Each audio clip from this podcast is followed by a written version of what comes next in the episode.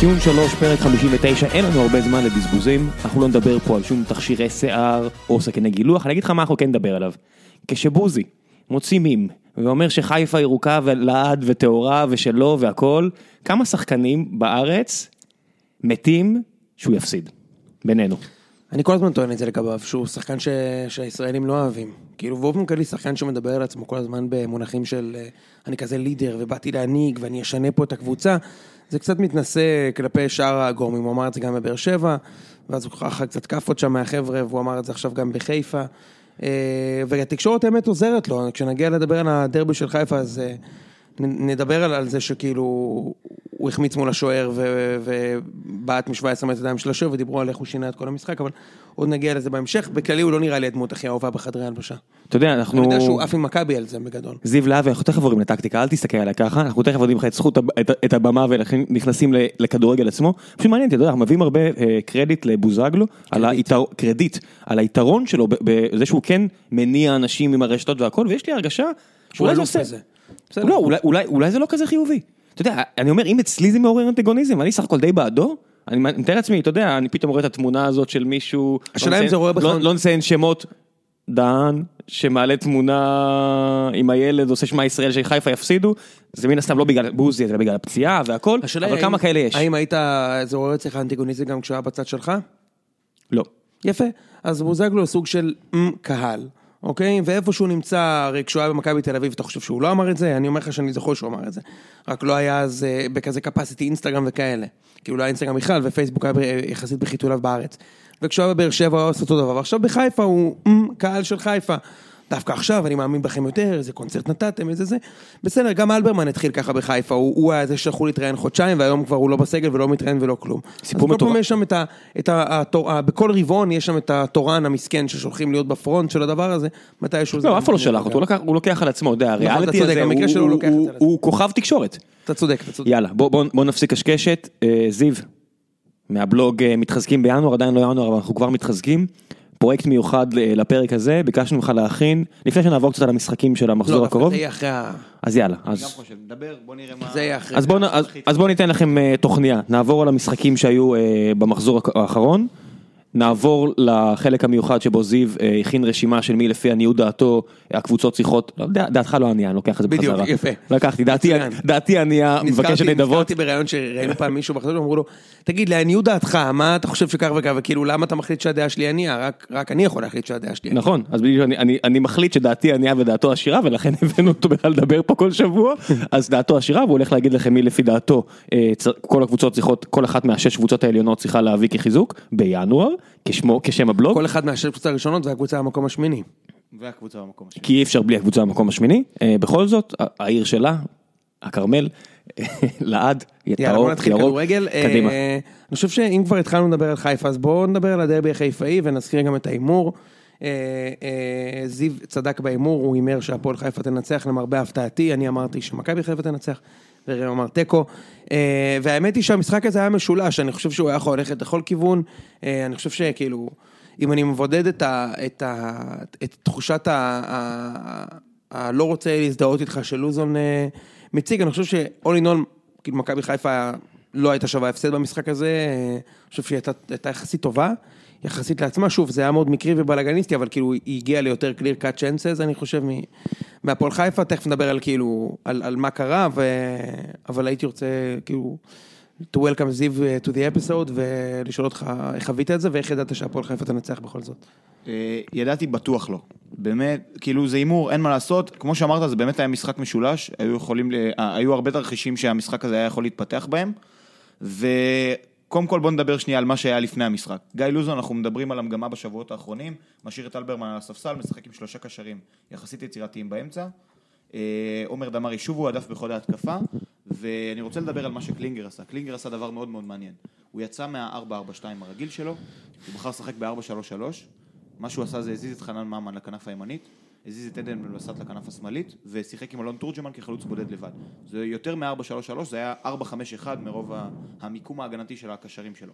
הוא השיג בזה שני דברים. דבר ראשון, עדן בן בסט לא היה פקטור התקפי כל המחצית הראשונה. הוא כמעט ולא נגע בכדור.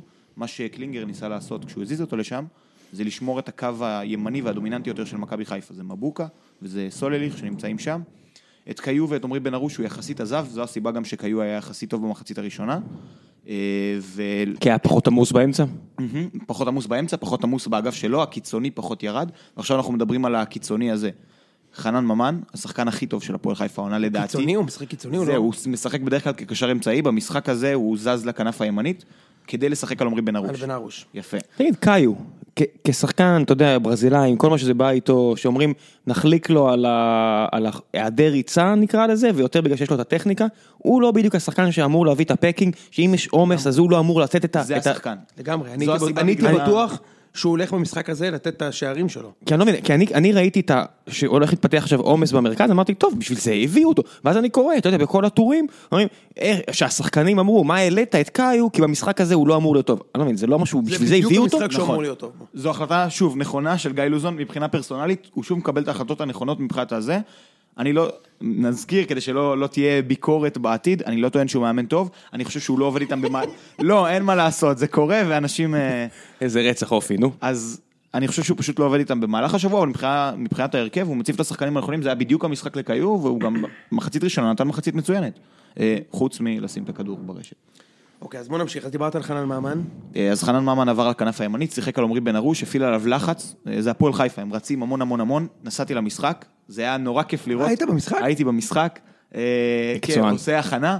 דעתו אני העלק, אתה מבין? אבל באמת, קבוצתו אני. אוסף גוגויים בשקית ובא לבן אדם מרצדס מרחם עליך, נו? בכל מקרה, אז הפועל חיפה זו קבוצה שנורא מסקרן טקטית לראות דווקא במגרש ולא ב, לא בטלוויזיה, כי אתה שם לב לתנועה, למלכודות, למלכודות הלחץ שהם מציבים, גם ברסקי, גם גינסרי, חנן מאמן וטורג'מן, ששניהם נצמדים נגיד לבן ארוש, עושים עליו דאבל אפ, זה עבד לא רע, זאת אומרת, הפועל חיפה אה, כאילו עשתה מלכודות לחץ מאוד מאוד טובות, המחצית הראשונה, קלינגר פחות או יותר...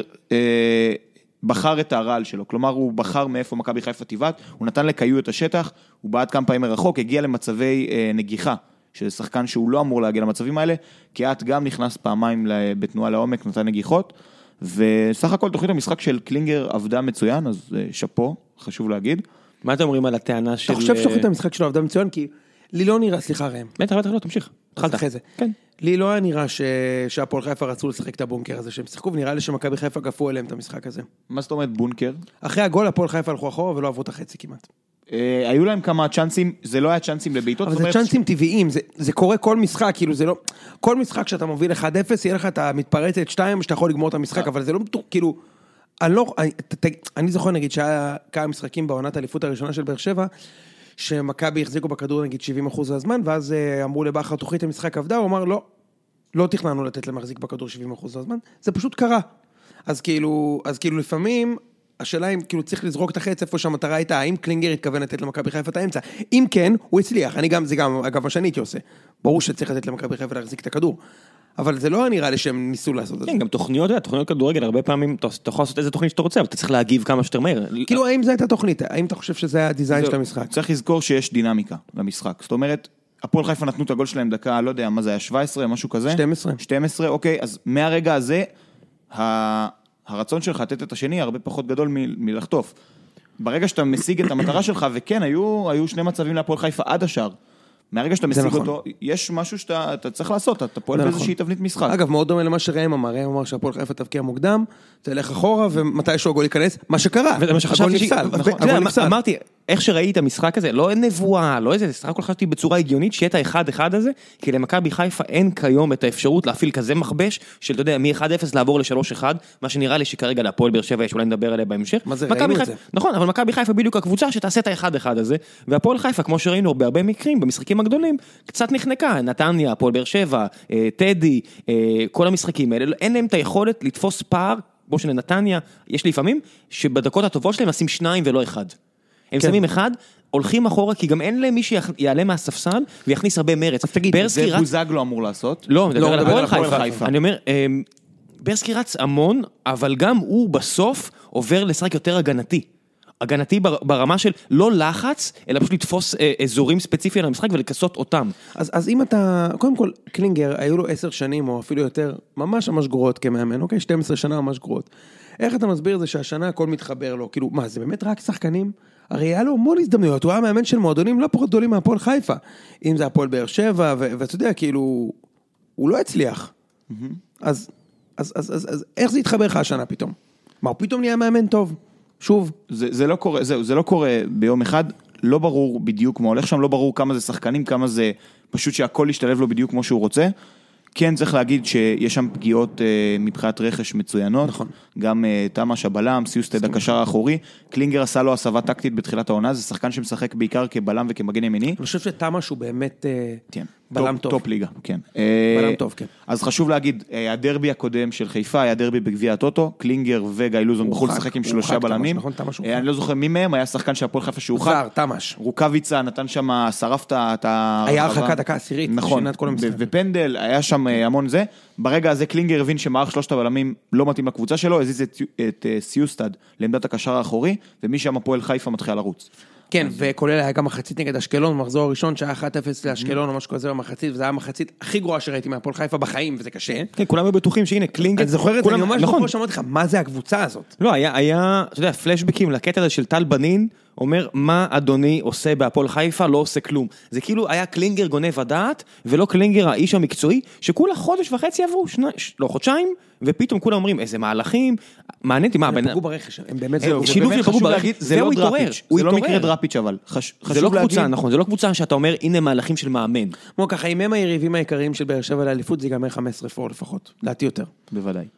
כן, אבל לא רק בגלל קלינגר, בגלל שבאמת שיש לו סגל קצר. נכון. אפשר להגיד, רוטציה קצרה זה טוב, כי הקבוצה מגובשת. זו טענה מאוד מעניינת שקראתי היום אצל יוסיפוביץ' של... נכון, זה מעניין. שהקשרים לא משחקים מספיק, שייכנס לעניינים, ואפשר להגיד את זה גם על הקבוצות הגדולות, שבאמת, הגדולות כאילו באר שבע מכבי השנה, רק השנה מן הסתם, ואצל הפועל חיפה, הם רצים ביחד כל כך הרבה זמן, הם בכושר. הם בכושר, הם יודעים שהם ישחקו, אין לחץ פסיכולוגי של האם אני אשחק, האם אני לא אשחק, אם אני לא אשחק, האם אני אעשה מאומה, לא אעשה מאומה, נורא קל. מצד שני, יש wear and tear. אם אתה צריך לבחור את שלושת ה-אם וי פי'ז של הפועל חיפה עד עכשיו השנה, ולנמק, במי היית בוחר? בקלות, בלי זה, גם תורג'מן וגם בן בסט בחוץ, חנן ממן, שטקוס ותמש. לא ברסקי? לא ברסקי.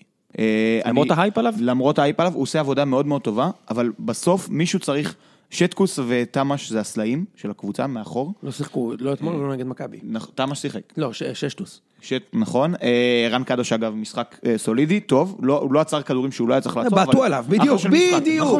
כל מה נאום שהוא כזה, זה באתו עליו. לא באתו עליו. לא קליימן של ידענו את הקרדיט. אני שוער כדוריד בעבר, אז אני מכיר את ה... אז גם אתה היית בפיג'אמה יום אחד על מגרש פרקט. פיג'אמה אפורה, אז אני... נוגע לליבי ההבדל בין... אבל אתה לא רוסי.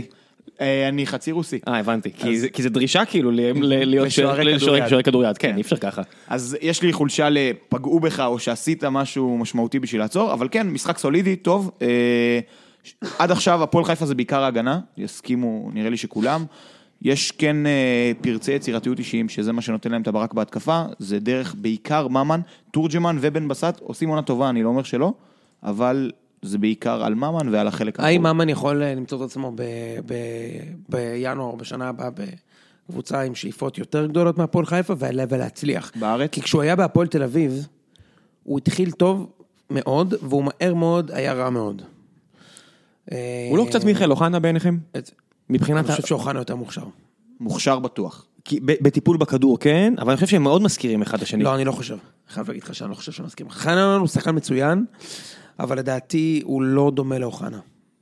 הם שחקנים טיפה של סגנון שונה, ממן הוא מוסר, מיכל יותר אוהב את הכדור, מקבל, מקבל, מצטער, הכל טוב, אני רק אגיד שלגבי ממן, אם זה בארץ, אז השאלה זה מערך שיתאים לו, כי גם מכבי תל אביב וגם הפועל באר שבע, וגם מכבי חיפה, למרות שמכבי חיפה במחזורים האחרונים כן, אבל בדרך כלל לא משחקות עם פליימייקר. אם הוא משחק בנתניה?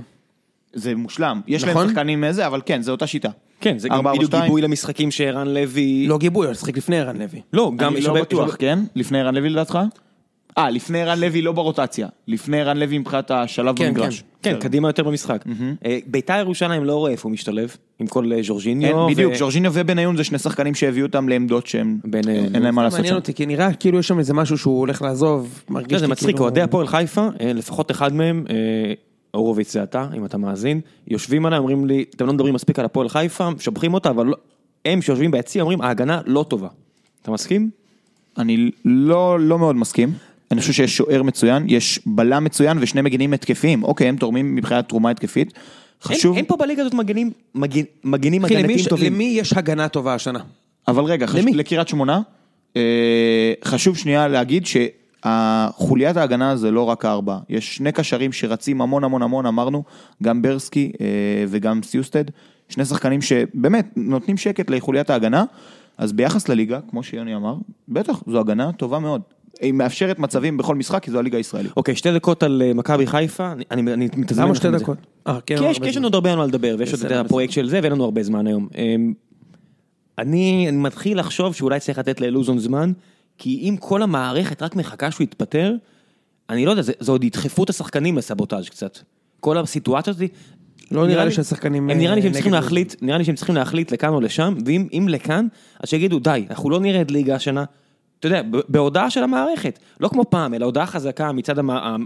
מצד מו שהגיע, מוחמד, מו, מו זה כינוי, נכון? היום קוראים כן. למו, הלאה, שעוד חודשיים זה יהיה מוחמד, מוחמד הלאחיוס, ואז ההולנדי, של... ואז ההולנדי. האנטיוח הוא זה, ואז ההולנדי. ואז ההולנדי? לא, זה יהיה ההולנדי, ואז... מוחמד הלך בנו של... שם איסלאמי אין ספק זה הכי למטה בבנת ישראל.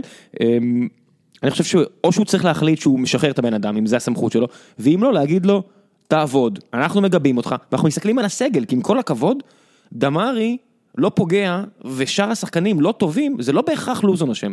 זה שהם לא מאומנים אני מקבל, זה שהם כולם חושבים רק על עצמם, ולא מוסרים לפני השער, ולא מחפשים את האסיסט במקום את השער, לא בטוח שזה לוזון השם. אני שומע את האישומים על לוזון, אתה בט... אולי פשוט השחקנים האלה לא... בראש שלו במקום הנכון. לוזון השם. אוקיי, שכנעת אותי. אבל אני כן מסכים, לא, יש פה, ראם, כאילו, הוא אומר דברים מאוד נכונים.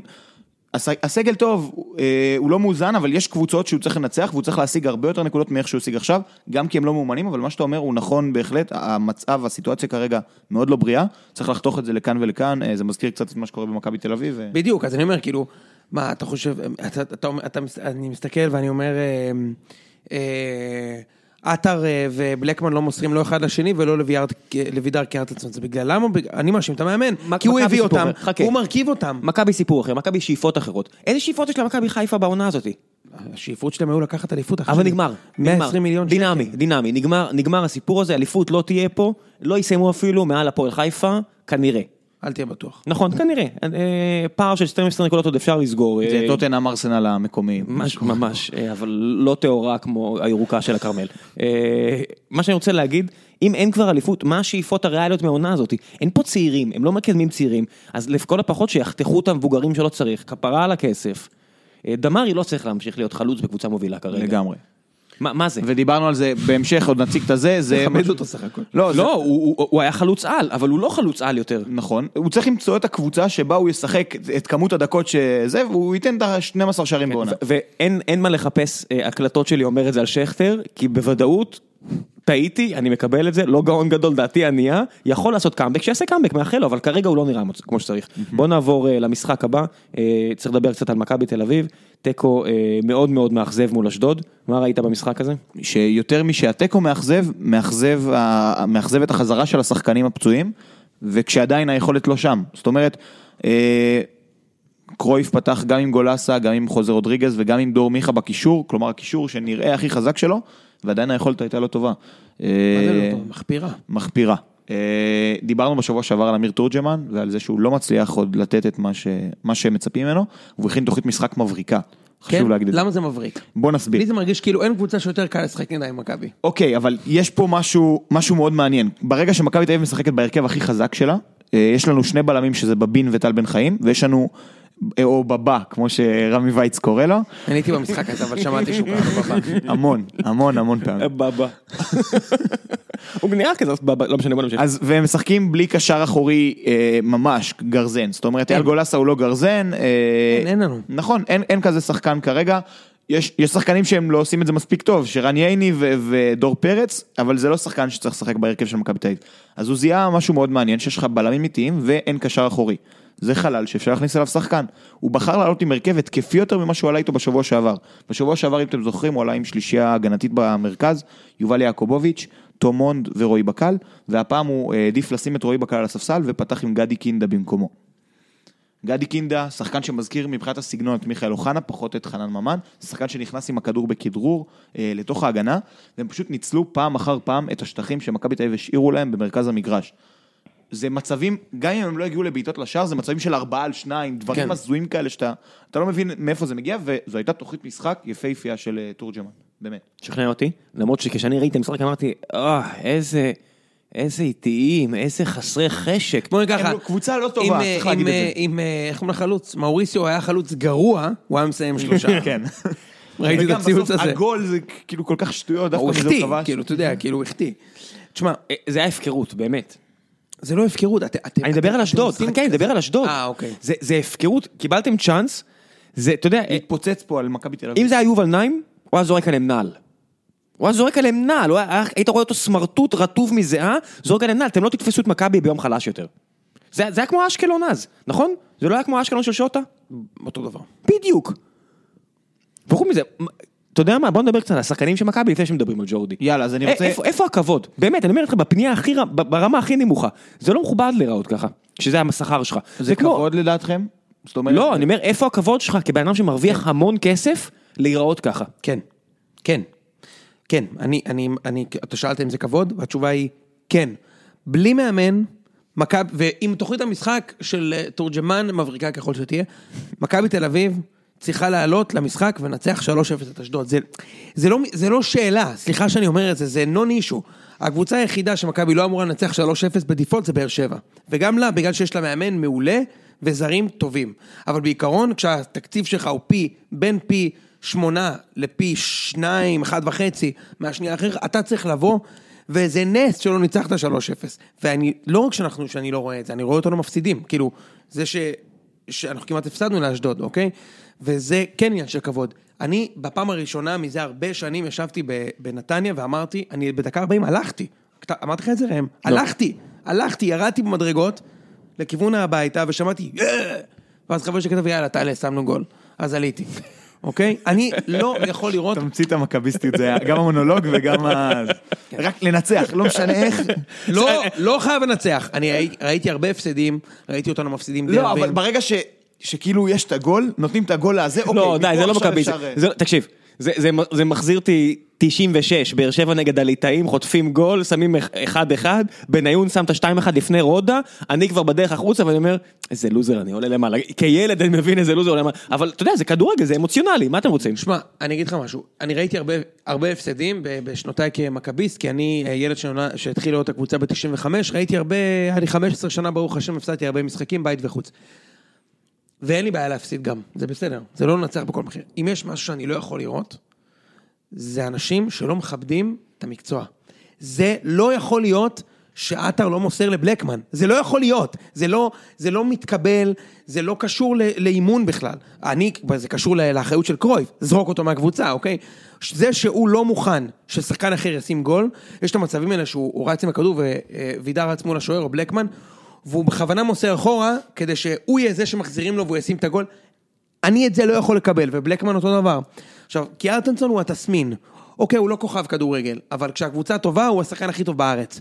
זה שהוא הבקיע עם קרויף, לפני האתר עם קרויף, שמונה עשרה שערים ב-תשע עשרה משחקים, ואז עם קרויף ועם האתר, יש לו גול ב-ארבע עשרה משחקים, וגם הגול הגיע מהגבעה של בטוקיו, שהוא דחף את הראש מ-שישה עשר מטר, ושם אותו בחיבורים של זובס, שזה גם, גם זה לא גול הזוי בכלל. זה מראה לך, והוא לא הבקיע עשרה משחקים, שבהם האתר הבקיע שישה שערים. רגע, חלק מהשערים של האתר זה בעיטות חופשיות. בוא, זה לא... נכון, אבל זה הופכת להיות הקבוצה של האתר. והקבוצה של האתר מספיקה למקום שלישי רביעי, תמיד. כאילו, גם בעונה של האליפות של גרזיה, אוקיי, מי שבסוף נתן את הפוש לאליפות זה זהבי ופריצה. צריך לומר את זה, אוקיי? אז אל תשווה את פריצה לאף אחד. אני את זה לא יכול לראות. עכשיו, דווקא... זה גם, אבל חשוב להגיד, זה לא אותו אתר. אתר של החצי עונה הראשונה, צריך להגיד, הוא סחב את מכבי תל אביב... נכון. למאבק אליפות. אגב, גם עכשיו מכבי היכולת שלו היא בסדר, אבל זה לא מספיק לי. גם בשנים שנימני בסיאו, הוא היה מדהים, והקבוצה סיימה מקום שלישי אחרי מכבי חיפה והפועל תל אביב, או הפועל חיפה, זה כך היה. אתה צריך יותר משחקן אחד, אלה אם הוא זהבי, אוקיי? וגם זהבי לא מספיק, נכון? זהבי היה לו הצליחה, היה לו הדסה. לא, אבל עובדה, קיבלת פעם, עונה אחת שזהבי לא לוקח אליפות, והוא ב-סי אס סי. והעונה של צ'מפיונס ליג. והוא היה ב-סי אס סי. וחילופי מאמנים. ולא עברתם את החצי נגד מכבי, ובסוף זה נגמר על שתי נקודות שמכבי הבקיעו יותר. עזוב, זה נקרא הספיק. אוקיי, בסדר, מקבל. לא הספיק, זה חמש הפרש המחזור הזה. הוא הביא את העונה, בסדר, אבל גם זהבי, זהבי שחקן של תנועה בלי כדור, הוא לא יכול לבד. הוא לא יכול לבד, אין מה לעשות. אז עכשיו, שמה, אני, אתה שואל אותי, לדעתי רודריגז וגולס היו בסדר במשחק הזה, זה לא, הבעיה שלי לא איתם, הבעיה שלי היא, הוא שיש ניתוק מוחלט, כאילו, השחקנים הרגע הכירו, יש ניתוק בין ההגנה לקישור להתקפה, זה לא נורמל, הם ממש לא מאומנים, כאילו, אתה ממש רואה, אין תרגיל בהתקפה, הכל מקרי, אתה עובר לצד ימין, פתאום דוד זאד התוקף, מה, תגידו, אתם נורמלים, אתם לא יכולים לעבוד את החיבור ביניכם? עוד דבר, אני, אני תמיד אוהב לראות, אתה שואל אותי, אמרת, תמצית המכביסטים, אני אוהב לראות שחקנים שמזיעים במגרש ועובדים ביחד, ובאמת אין לי בעיה להפסיד. ואני אומר לך, תאמין לי, הפסעתי הרבה משחקים. גם להפועל פתח תקווה הפסעתי הרבה משחקים. אוקיי? אני לא חי. אני, אני רוצה תפף לו את מיכה באגף, במקום בלקמן. בצד שמאל, אני רוצה שחקן אחר, יונתן כהן לצורך העניין, אבל הוא לא נמצא, אז שים שם את שונפלד מצידי, שים שם את ריקן מצידי. אבל תשים שחקן שעובד באגף, שומר, עושה תנועה, מפרגן, הוא לא חייב בעצמו להבקיע. אתה רוצה לצחק עם בלקמן? תחליף אותו בוידר. לא בקו, לא יכול לראות את זה. אתה, אתה רוצה לשחק איתו? שים אותו או במקום וידר או צמוד אליו. עם האגפים האלה אני לא יכול לראות. אפילו יצחקוב נכנס מחליף, והוא נראה מדהים. וזה יצחקי. למה? כי הוא נכנס והוא קצת בדאבל פאסים, קצת, הוא, הוא לא משחק לבד. הוא שחקן כדורגל, בוא נגיד. זה אני לא יכול לראות, ו- וקרויף השם, לא רק בגלל שהקבוצה לא מומנת, אלא ברכש. הוא נפל בזה ש... שהוא... הוא... אנחנו ידענו שזה יקרה, שהוא יביא את האתר, והקבוצה תפור את קבוצה של האתר, שלא מוסרים בה, ושהכל מגעיל, והוא עדיין הביא אותו, רק על זה הוא צריך ללכת הביתה. לא רק, גם, אבל על זה הוא צריך ללכת הביתה. וכן, אחי, שיחה למונולוג, כשאני רואה את, את יונתן כהן בבני יהודה, מצטרף מהאגף, יכול לשחק מאחורי בצד ימין, מבקיע שערים, משחק עם הנשמה, כשאני רואה את ברסקי בהפועל חיפה, לא יודע אם הוא מספיק טוב למכבי, הוא בטח, הוא בטח יותר טוב מה שיש לנו היום, ואנחנו הבאנו במקום השניים האלה, את אתר, ואת בטוקיו, וסושי, היפנים. ואתה יכול להוסיף? אהבת? כן. אתה יכול גם להוסיף את שני הברזילאים, אתה יכול גם להוסיף את שני הברזילאים מבחינתי. יפה, שזה השחקנים שאתה הבאת במקום השחקנים האלה, זה אני לא רוצה לו לנהל עוד חלון העברות. זה גם אימון, וזה גם כבוד של שחקנים, ומספיק. זהו. מאסתי, ב... מאסתי בקבוצה השנה. באמת. עד להודעה חדשה. כן. עד הניצחון בשבת. כן, עד הניצחון בשבת, כי אין מה לעשות, זה מכבי. אה, יש לך משהו להוסיף על זה? או שמיצינו? אני חושב שמיצינו, זה היה. עבר, עברנו הלאה, אה, ביתר עכו, יש לנו מה להגיד על זה? ראיתי רק את הקציר, אני לא... כן, יכול להיות חלשה מאוד של ביתר לדעתי במחצית לשנייה, אבל תשמע, זו תופעה, אני לא יודע, כאילו ביתר מובילה את הטבלה, ואיכשהו הם מנצחים, תשמע, זה אחד הבלופים, אני אומר לך ראם, אחד הבלופים הגדולים פה, כאילו, הם לא משחקים כדורגל, הגולים שלהם גולים מדהימים, שכתר מ-שש עשרה מטר, שש עשרה מטר לחיבורים, כחילה מרחיק, נכנס בחיבורים, כל בעיטה בפנים. עכשיו אתה רק מה? נגד באר שבע, היה צריך להיות שמונה אפס, נגמר שתיים שתיים, שמונה אפס היה צריך לגמר, בוא, נגמר שתיים שתיים, זה נס הניסים, ועכשיו הולך להפיל לך את הפצצה, אנחנו מנצחים שם, בגלל זה. בסדר, כנראה. כי לא, ביתר זה לא מאץ' עם מכבי, ואנחנו ננצח שם. סבבה, אבל זה באמת קבוצה בלי מאמן, בצורה קיצונית. זה כאילו לא שיש מאמן רע, אין מאמן. אה, בעצם ורד יחזור, נכון? כנראה שוורד יחזור, ועדיין אני חושב... אבל זה לא שוורד הופך את ביתר לקבוצה. ורד פשוט זה עוד אינדיבידואל טוב. אנחנו מסכימים על זה? בהחלט. אין שם קבוצה. אתה לא תמכור לי משולשים, אתה לא תמכור לי עבודה יפה בין השלישים, זה לא אתה והוא, זה תמכרו לי לוקשים. מה דעתך על כחילה? אחלה בלם, אני שמח שהוא מקבל דקות, הוא עשה חצי עונה פנטסטית בעונה שעברה בבני יהודה. זה שחקן שצריך לשחק, הוא לא צריך לשחק עם בלם כמו סירושטיין או קונטה, הוא צריך לשחק עם בלם אמיתי לידו, כזה שירים אותו, קרלוס גרסיה, מה שהוא עשה לאיתן טיבי. אתה אומר סירושטיין והאדום זה דווקא בטוב? יכול להיות, אבל גם קונטה זה לא אלטרנטיבה, קונטה צריך לשחק באגף הימני, כמגן ימני, לדעתי בכלל הם צריכים לשחק בשלושה בלמים, זה לא מתאים, זה לא מתאים, כחילה כן שחקן, כן בלם טוב, ועדיין אין שיטת משחק, אני לא מנסה למכור לך, אנחנו טוענים את זה כל הזמן, ביתר אפס טקטיקה, אין שם שיטת משחק, אין שם תכנון, זה פשוט קחו את הכדור, תכבשו יותר משספגתם ותנצחו את המשחק, בינתיים זה עובד, מקום ראשון בטבלה. אז איך זה יכול להיות שקבוצה אחת... מה מקום ראשון בטבלה? מקום ראשון בטבלה? מקום שני, שלישי. שלישי? מה קרה לכם? הפועל חיפה, הפועל באר שבע? הפועל חיפה ראשון, נכון. הם שתי נקודות במקום ראשון, וזה מרגיש כמו אסון שם. כן. ומכבי חמש במקום ראשון, מרגיש כמו אסון שם, ובמרומי הטבלה, אחרי פתיחת עונה מאוססת, נמצאת הפועל בש... עם עוד תצוגה עוצמתית. לא באמת, אני, אתה יודע, זה לא שהקבוצה משחקת כמה רמות מעל, זה פשוט, אתה יודע, זה קצת כמו לראות נער מרביץ לילד. הוא לא גבר, אבל הוא נער, ואחרים ילד. אני מצטער לומר, אבל אתה יודע, זה באמת נראה, הם יודעים מה הם צריכים לעשות, לא צריך יותר מדי הברקות, יש בדיוק חמישה, שישה מצבים טובים, הקהל מנומנם, כי, כי וואלה, אתה יודע, יש, באמת, אני אומר לך, אין, אני, זר לי ההרגשה הזאת, כן? זר לי ההרגשה הזאת, כי אוהד הפועל באר שבע, אבל אתה אומר, אנחנו נצח. אנחנו נצח, זה לא יהיה מדהים, לא יהיה פה את התצוגה סטייל מכבי פתח תקווה, חמישיות סטייל אשקלון, לא יהיה זה, כי מרגיש שהקבוצה כרגע לא צריכה את זה. מקצועי. מקצועית, כן. זה מרגיש כאילו הקבוצה צריכה להיכנס... בצורה מקצועית, כאילו. כן, אורן ביטון זה מעניין. מה יש לך להגיד על אורן ביטון? דיברנו עליו. הוא משתלב, הוא סוף סוף, אנחנו רואים מגן שמאלי, מהעמדה שלו שיש לו יכולות התקפיות מרתיעות. שהקבוצה היריבה מפחדת ממה שעומד לקרוא דרך המגן. לא רק מווקמה, אלא גם מביטון. אנחנו ראינו גם את השילוב עם פקארט, כשפקארט נכנס, היה לא רע בכלל. ואני חושב שאם נמשיך עם הדוגמה של המכות, אז הפועל באר שבע זה כאילו, זה לא היה עכשיו איזה אפרקאט מדהים שמוריד את היריב בנוקאוט.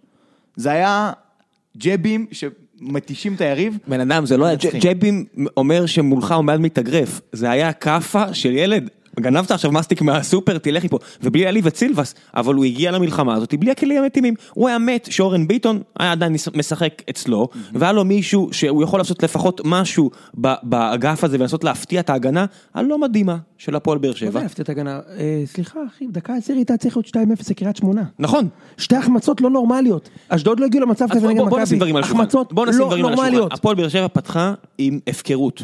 מצטער שאני אומר את זה. זה קורה לה הרבה במחציות הראשונות, אונה. זה קורה. זה קורה לה הרבה נקודה, לא רק מחציות, לא רק מחציות שניות, גם נגד ביתר בסוף היה טיפה הפקרות, אתה יודע, לא... לא הפקרות, זה היה שעננות. מקבל, מקבל. אתה יודע, זה הרחקות סטייל כאלה של, לא, תשתלט על הכדור, תעיף אותו כמו שצריך, אתה יודע, אז ב-שתיים שתיים, מה שאני אומר, ואני מאוד אוהב את לואי ואת חתם, אני חושב שהם יהיו סבבה, לא כרגע. אני חושב שלבחר כרגע אין את ה... אין את הכלים להעמיד הגנה מעולה, אז הוא בונה את הקבוצה ככה, שהיא תהיה מוכנה לעקוץ פעם, פעמיים ונצח. זה מספיק, לא, זה מה שאני אומר. זאת אומרת, הם לא מנצחים עם, ה, עם הנשק האולטימטיבי שלהם, הם מנצחים עם דברים שהם, פשוט כי הם קבוצה הרבה יותר טובה מכל הקבוצות האחרות. זה גולים שאנחנו לא רואים בדרך כלל, מאורן ביטון ומפקארט, זה דברים שהם עוד לא הביאו השנה. וכשזה מגיע, אז אנחנו פתאום רואים כמה באר שבע עוצמתית, ואחרי המחזור הזה, כבר לא תשמע פרשן שלא יגיד, זו עונה שהולכת... מאוד בולט אורן ביטון, לעומת...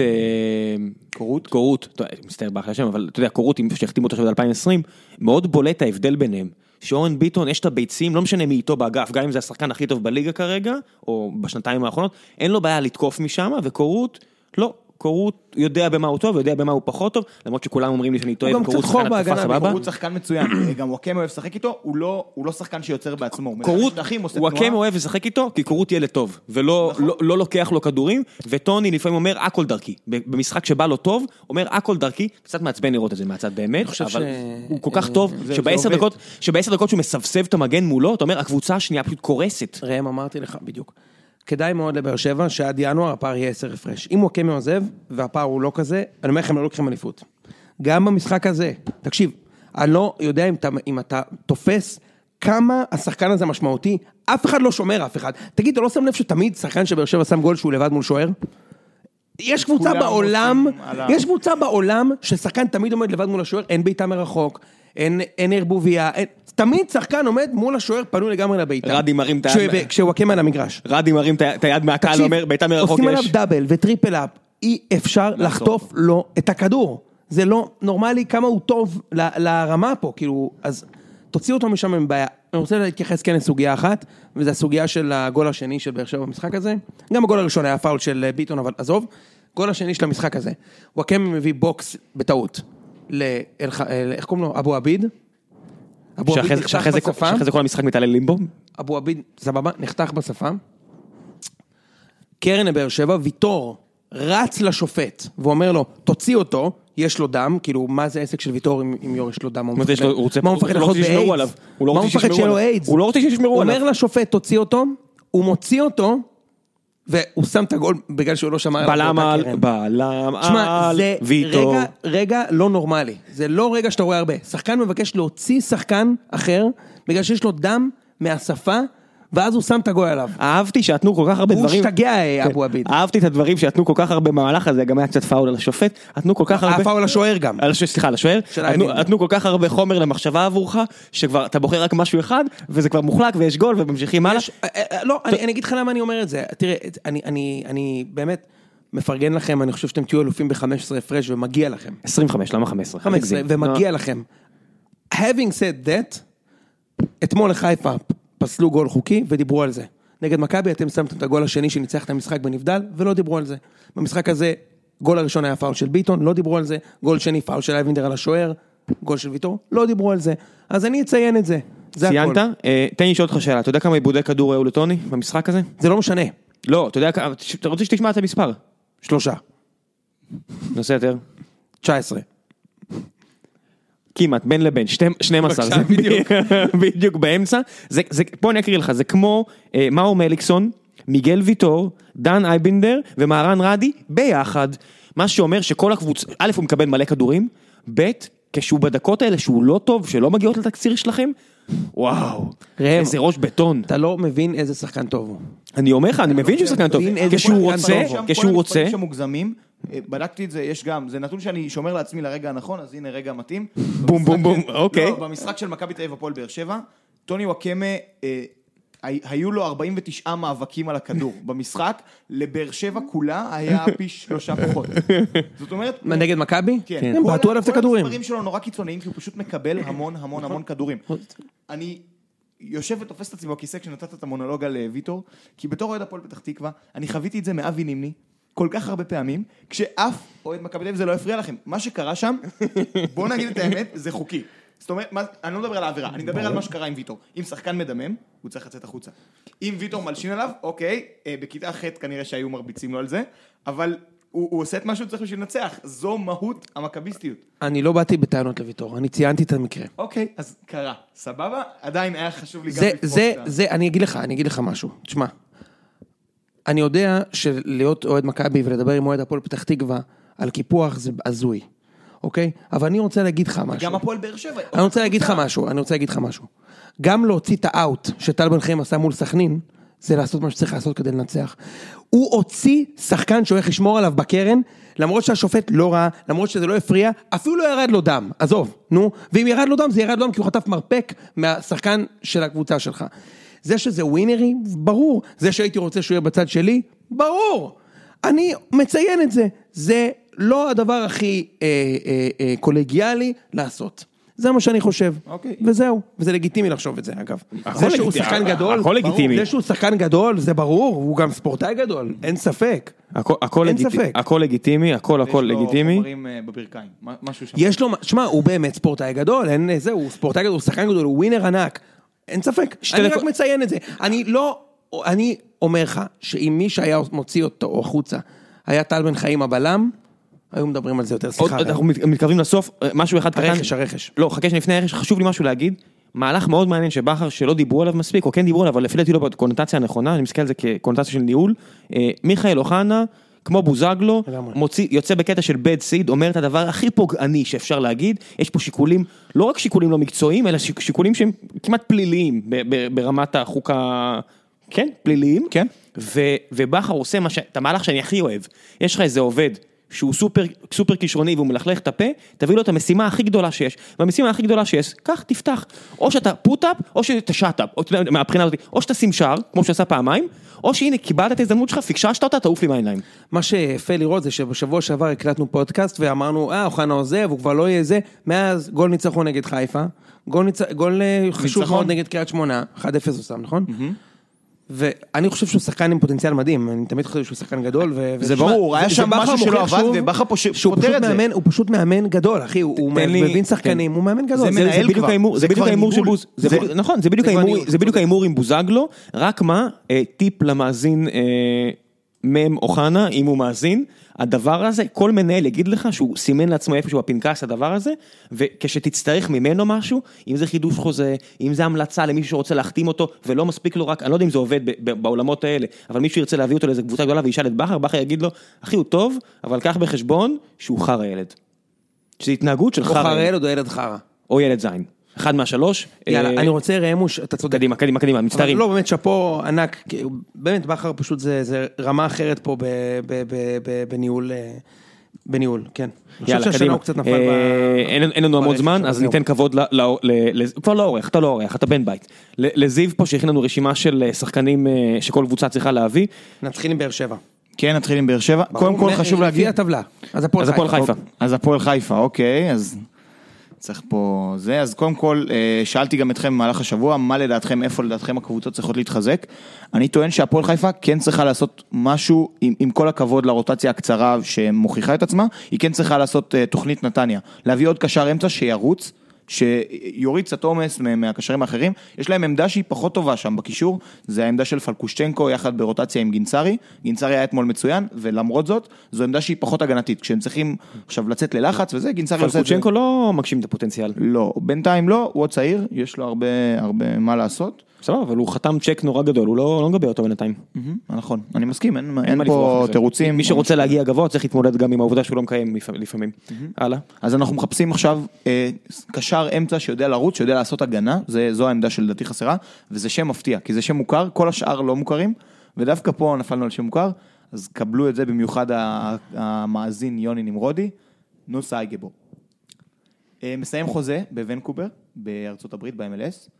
הוא מגיע בעברה חופשית. ונקובר קנדה? כן, ונקובר קנדה, משחק ב-אם אל אס. ונקובר, לא ונקובר. השווי שלו לפי טרנספר מרקט הוא אחד נקודה שתיים מיליון יורו. והשווי המציאותי שלו לפי רם שרמן מאתיים נקודה שתיים מיליון גוגויים. בורגר קינג. אוקיי. אז למה שווה להביא אותו? זה שחקן חופשי, אוקיי, מבחינת השחקן. אחלה שחקן. אם אתה שם אותו שש, אם אתה שם אותו שש, תקשיב, אני מחזק את מה שאתה אומר, דווקא לא למורת רוחי. לדעתי כקשר שש, הוא ממש ברמה גבוהה. כל אותו לא מצפה ממנו להבקיע. כל אותו לא מצפה ממנו להבקיע. אל תעבור את החצי. כשהוא שיחק שש ושבר התקפות יריב, נגיד במקום אלברמן, הטוב, הוא היה פנטסטי במכבי. ראו את זה בקמפיין ליגת האלופות שלכם, השחקן היחיד שהיה מסוגל להתמודד פיזית. הוא העלה אותנו נגד דומה להוגו. הוא יכול לשחק תפקיד מאוד דומה להוגו. אני אומר לך, בתור שש הוא ברמה שלו, בתור שש. אמרתי, גם דיברנו על זה אז. גם דיברנו על זה אז. השכר שלו עד עכשיו ב-אם אל אס, לפי הפוטבול מנג'ר, זה המקור הכי אמין שיש לי, מאה שבעים וחמישה אלף יורו לעונה. אירו, צריך להגיד. אתה צודק, אתה צודק. לפי איך שאומרים אירופה בשפה שלך. נכון, האקדמיה העברית ללשון, אני קורא אתכם, אז מאה שבעים וחמישה אלף אירו, שזה לא סכום. יואב קאצי, תעמוד בזה. אחלה. בוא נדבר על עוד שחקן, בלם. ראינו בדרבי את גל הראל משחק כבלם, ניסו קפילוטו לא שיחק, ויש להם קצת בעיה בעמדה הזאת. אז השם הוא אורוס רדקוביץ', אוקיי?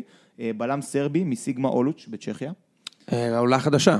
העולה החדשה ש... עושה שם עונה מדהימה, מקום שני, שני שלישי. נכון. יש להם עונה חזקה מאוד. בליגה שבה זה באמת שוק עולם, כי הפערים בין הצמרת לתחתית... הם נתנו לחיפה, זה אלה שניצחו את חיפה שש אפס במשחק עם מתחילת העונה. בטוח אני אומר לך. אוקיי. כן, כן, זה הם, זה הם, זה הם. מקום אחד... ארבע אפס, שש אפס. מסלאביה פראג. מדהים. זה בלם שיש לו יכולת... אפשר להביא אותו? כן, הוא מסיים חוזה, גם הוא בסוף העונה, זאת אומרת שכבר עכשיו עוד חודש יכול לנהל איתו. עכשיו הייתי מביא אותו למכבי. הנה, וזה בלם שיודע לבנות משחק, זה מה שחסר לפעמים להפועל חיפה, אם לוחצים את חנן ממן, אז זה עוד אספקט שאפשר לשחק איתו. יפה, דלק, יאללה נמשיך. נרוץ הלאה. באר שבע. נעבור למי? באר שבע. אוקיי, אז באר שבע יש לנו כמה שחקנים שאנחנו צריכים לדבר עליהם. הראשון, לדעתי, צריך שחקן בעמדות הקיצוני. במקום קוונקה, אני חושב שקוונקה, כולנו מסכימים שזה לא הולך לכיוון... אתה מניח שאפשר להיפטר מחוזה של חמש שנים של... אבל חוץ מקוונקה יש פה עוד כמה שיקולים. שיקול ראשון, מליקסון, זה שחקן פציע, אי אפשר כל כך לסמוך עליו. שנית, העזיבה האפשרית של וואקמה בינואר. מה עם זריאן? זה לא נראה. זה לא זה, אוקיי. דווקא אוחנה זה שחקן שעוד אפשר לעשות לו הסבה לכנף כשהוא נכנס לאמצע, זה פחות קורה. אז יש לי שחקן שיש לו קשר עקיף לבאר שבע. הכרתי אותו כשחקרתי על לודוגורץ לקראת צמד המשחקים של הפועל באר שבע בתחילת העונה איתם, ולודוגורץ שיחקו במקודמות ליגת האלופות עם ז'לגיריס וילנה.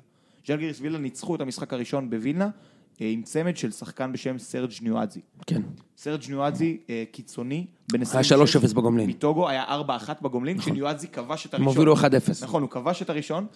זה קיצוני, מהיר מאוד, דריבל, בעיטה לשער, רגל שמאלית מצוינת, יכול לשחק בשני האגפים, לכן הוא יכול להחליט. איפה הוא משחק בז'לגיריס? בז'לגיריס וילנה, הוא מושאל עכשיו לאסטרה ג'ורג'יו, ברומניה. ברומניה. נכון? והוא פשוט, באמת, רכש מצוין מבחינת מחירים. שכר לפי פוטבול מנג'ר שלושים ושישה אלף אירו, ושווי לפי הטרנספר מרקט זה מאה שבעים וחמישה אלף. העיקר רטו מרוויח מיליון יורו, בוא נמשיך. חלוץ. אתה, ארבע מאות, הגזמתי מן הסתם. אני פחות מסכים עם הקביעה הזאת לגבי חלוץ, אני כן חושב שפקארט טוב, אבל אני חושב שהבנתי משהו לגבי פקארט. הבעיה עם פקארט היא שהוא שם גדול. רגע, אני כן חושב שהוא טוב, אבל הבנתי משהו לגבי פקארט. הוא לא טוב. אני כן חושב שהוא שחקן טוב. נפל לי הכרה מאז לפני עשר שניות, וטעיתי, הוא לא כזה טוב.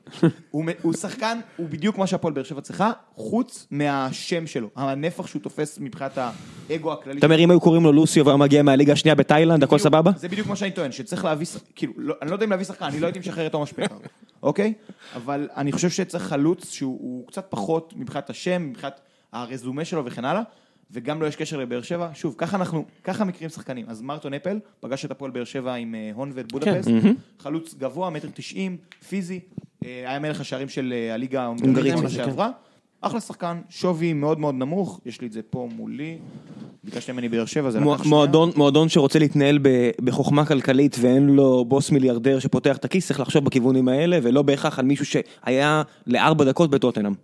אוקיי, אז יכול להיות שזה יכול לעבוד, יש להם סקורר, בן סער עושה עבודה מצוינת. מטר בן סער, אין תלונות. צריך את הגיבוי הזה, את התוכנית, הפלן בי הזה מהספסל. יש שני חלוצים בסגל, ברדה לא בטוח חוזר בכלל, זאת אומרת, אפילו על הנייר יש שני חלוצים בסגל. נכון. אבל כן, כן, זה... אל קרנאוי העריך חוזה ל-אלפיים עשרים ואחת, אלפיים ועשרים, אבל הוא לא בקבוצה. נכון. והוא גם לא משחק חלוץ. בדיוק. אז מרטון אפל יכול להיות אופציה נחמדה מאוד. נמשיך הלאה? כן, מכבי תל אביב. מכבי תל אביב. אז מכבי תל אביב, קודם כל, כולנו מסכימים, צריך הקשר אחורי. מאמן אחר, כן. מאמן אחר, גם קשר אחורי. דיברנו על זה בדיוק עכשיו בפוד. אז בוא נזכיר את הקשר האחורי. אני חייב להגיד שעבדתי תקופה בחברה שעושה איסוף נתונים במשחקי כדורגל, ויצא לי לראות הרבה משחקים נידחים, והמקום למצוא בו קשרים אחוריים, זו הליגה השנייה בצרפת. אוקיי? מהיוצרים של אנגולו קנטה וכן הלאה. ריאד מאחר שיחק ליגה ראשונה או שנייה? אני חושב שראשונה. כן, הוא שיחק בליגה הראשונה, קנטה דווקא הוגרל מהליגה השנייה, והקשר שאני מצאתי זה קשר בשם יאן בוקואן, אוקיי? בן עשרים ושש, צרפתי, משחק באז'קסיו. אני חייב להגיד שפשוט ישבתי וראיתי משחקים כל השבוע. זה מה שעשיתי, זה לא איזה שחקן שאני עוקב אחריו תקופה ארוכה. ראיתי משחקים של כל הקבוצות. קשר בן עשרים ושש. עליו אמרתי דעתי ענייה. אני אומר שקית... דעתי ענייה. אה, זה משהו שרציתי... תסתום את הפה שלך. תסתום את הפה שלך. אנשים פה מביאים זרים, כי מישהו זרק להם מפית של אני אביא לך אלפיים דולרים, תיקח אותו. לשם אני רוצה לחתור. יש לי איזה דיסקליימר בתחילת הזה. לא מביאים שחקן ככה. אוקיי, מה שאנחנו עושים עכשיו זה אחלה, זה אחלה שמות, אבל זה לא תחליף לבדיקה של היסטוריית פציעות, שגם על זה עברתי, אבל בכל זאת, היסטוריית פציעות ומשפחה והשתלבות, ויש עוד המון המון המון דברים שצריך לעשות לפני שמביאים שחקן. אל תביאו שחקנים ככה, אוקיי? אבל זה כן שמות שאותם שווה לבדוק. אז נלך ליאן... המאזין, המאזין ד' דהן אומר, אחי, אל תיתן להם עצות. לא ביקשתי ממך עזרה, אל תיתן להם עצות. תמשיך לדבר. טוב, אז שווי לפי טרנספר מרקט זה שש מאות אלף אירו. עברתי גם על הציון שלו בפוטבול מנג'ר. אם הוא לא סוחב פציעה, לא הייתי מביא אותו למכבי. הוא לא סוחב, אוקיי. אז בוקן משחק... איזה עמדה? קשר אחורי, אנחנו מדברים על מספר שש. אה, אוקיי, דיברת על בוקן. כן, קשר אחורי. שחקן שבאמת יודע גם לזכות בכדורים, גם לנהל אותם, יש לו יכולות אתלטיות נהדרות. טכניקה לא רעה, זה מאפשר לו גם לשלוט הגנתית, וגם בערך להניע כדור, שחקן שמכבי תל אביב צריכה יחסית, הוא מסיים חוזה בסוף העונה, שכר מאוד נמוך, ליגה שנייה בצרפת, ונראה לי שזו החתמה שיכולה לעבוד טוב. אוקיי, כמו בטוקיו, ליגה שנייה בצרפת, אוקיי, אז אמרת שניים ממכבי עכשיו? נתתי אחד ממכבי תל אביב, השני שלי הוא קיצוני שמאלי במקום אלירן עטר, תודור נדלב, בן עשרים וחמש מבולגריה, משחק ברוטב פלובדיב. רוטב פלובדיב. שווי לפי טרנספר מרקט. אנשים בירושלים מתגרדים, אומרים, לא טוב לי לשמוע את זה. הוא היה מצוין, נתן שני בישולים במשחק הגומלין, שווי לפי טרנספר מרקט אחד נקודה שלושים וחמישה מיליון, ציון לפי פוטבול מנג'ר מאה ושש עשרה נקודות, הוא מרוויח שישים אלף אירו לעונה, הוא נרכש בעברו לידי מיינץ, בתמורה ל-שניים וחצי מיליון, יש לו עשר הופעות בנבחרת הבולגרית, בעונה, העונה הנוכחית, יש לו עשרים ושלוש הופעות, כבר שמונה שערים ושמונה בישולים. וואו. העונה שעברה, שנים עשר שערים, שישה עשר בישולים. ערן זהבי של הליגה הבולגרית. תביא. להביא. נקסט. אה, נמשיך הלאה. ביתר ירושלים. אני מדבר הרבה על הבלם שצריך להגיע ולהסיט את קונטה לאגף ימין. אז ניקולאי בודורוב, אה, בן שלושים ואחת מבולגריה, משחק בצ'סקה סופיה. מסיים גם הוא חוזה בסוף העונה. אה, סליחה, הוא לא מסיים חוזה בסוף העונה. אה, הוא כן רכש שאמור לעלות קצת לתביב. אבל אני חייב להגיד שביתר ירושלים, היא מאמן שעושה טיפה יותר ובלם, זו קבוצה שנאבקת על האליפות העונה עם באר שבע, בטח עם טוני וואקמה עוזב בינואר. אז זה לדעתי רכש מצוין, בדקו את השם, ציון מאה ועשרים בפוטבול מנג'ר אלפיים שמונה עשרה. וכן, בודורוב כן מסיים חוזה בסוף העונה, מצוין זיו, יש לו עבר בינלאומי גם. אחלה. נמשיך הלאה. מכבי נתניה. אתם לא מסכימים איתי, אבל אני חושב שהקבוצה הזאת צריכה שוער במקום דני עמוס, ודווקא במקרה הזה, כן, יש... אני לא מגיב, תמשיך, אני לא מפריע. אוקיי, דווקא במקרה הזה יש לי שוער שאני עוקב אחריו כבר כמה שנים, שמו דוד אוסטד, הוא שחקן שמשחק גם הוא בוונקובר, ככה הגעתי לנסות לקראת הפרויקט הזה, הוא בן שלושים ושלוש, שוער דני, זה שוער אדיר, אוקיי? אני לא יודע איך הקריירה שלו התפספסה, הוא זכה בשוער השנה ב-אם אל אס ב-אלפיים וחמש עשרה, נבחר למשחק האולסטאר, כי אמרנו תרבות אמריקאית, גם ב-אלפיים וחמש עשרה, גם ב-אלפיים ושש עשרה, וזה שחקן שמסיים את החוזה שלו בעוד שבוע. והוא מה, עומד בפני פרישה? לא בפני פרישה, הוא מסיים את ה... קראתי גם רעיון איתו עכשיו, הוא לא חוזר לקבוצה, לא מעריכים לו את החוזה, הוא איבד את המקום שלו בהרכב בשלושת המחזורים האחרונים בלבד, לא תגיד חודשים אחורה וכן הלאה. מדהים. וזה שוער, אתה יכול להביא אותו עכשיו. אפשר להביא אותו לפועל באר שבע? כן. אין לכם זרים, אין לכם מקום לזרים, אבל כן. מתפנה זר תכף. והשאלה זה, שלושה זה... למה, למה מתפנה זר? כי מבין קוונקה, פקארד וטוני, מישהו עוזב בטוח. כן? מה, לא? לא. קוונקה בטוח שכן? ממש לא בטוח שהוא כן. לא, אני אומר קוונקה בטוח על עצמו שכן, עם איך שמתנהגים עליו. אני מניח שכשהוא הגיע לבאר שבע, לחור הזה במדבר, בבאר שבע, בישראל, הוא לא חשב שעם כל כוכבו, בתור מישהו שהתאמן עם מסי פעם, הוא היה מחוץ לסגל של מאמן שהוא לא שמע עליו, שבאמת יודע מה טוב לקבוצה. כן. אני מבטיח לך שהוא לא חשב שהוא מחוץ לסגל. יש לנו עוד, יש לנו את מכבי חיפה, וזה הכל לדעתי. יאללה, בוא נסיים חיפה ונעשה הימורים. כן, אנחנו תכף הופכים לדלת. טוב, אז מכבי חיפה יש לנו שני, שתי עמדות שלדעתי אנחנו צריכים לעבור עליהן, על עמדת הקשר האחורי כבר עברנו במכבי תל אביב, אני כן אתייחס לחלוץ, שגם פה אני לא יודע כמה אני מסכים, אבל מצאתי גם חלוץ מגניב, פרננדו ויאנה, חלוץ שמשחק בבוטב פלובדיב גם הוא, ברזילאי, מלך השערים העונה. נראה לי מכבי חיפה, הם צריכים משחק אחר, במקום שתגיד לי את מי צריכים להביא, אנחנו צריכים לדבר על מי צריכים לשחרר, יש להם יותר מדי שחקנים, זה לא הגיוני, זה לא הגיוני.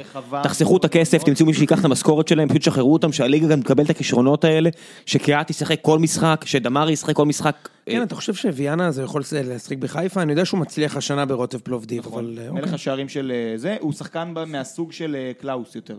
פחות, אין לו כוח במיוחד ואין לו זה, הוא פשוט סקורר.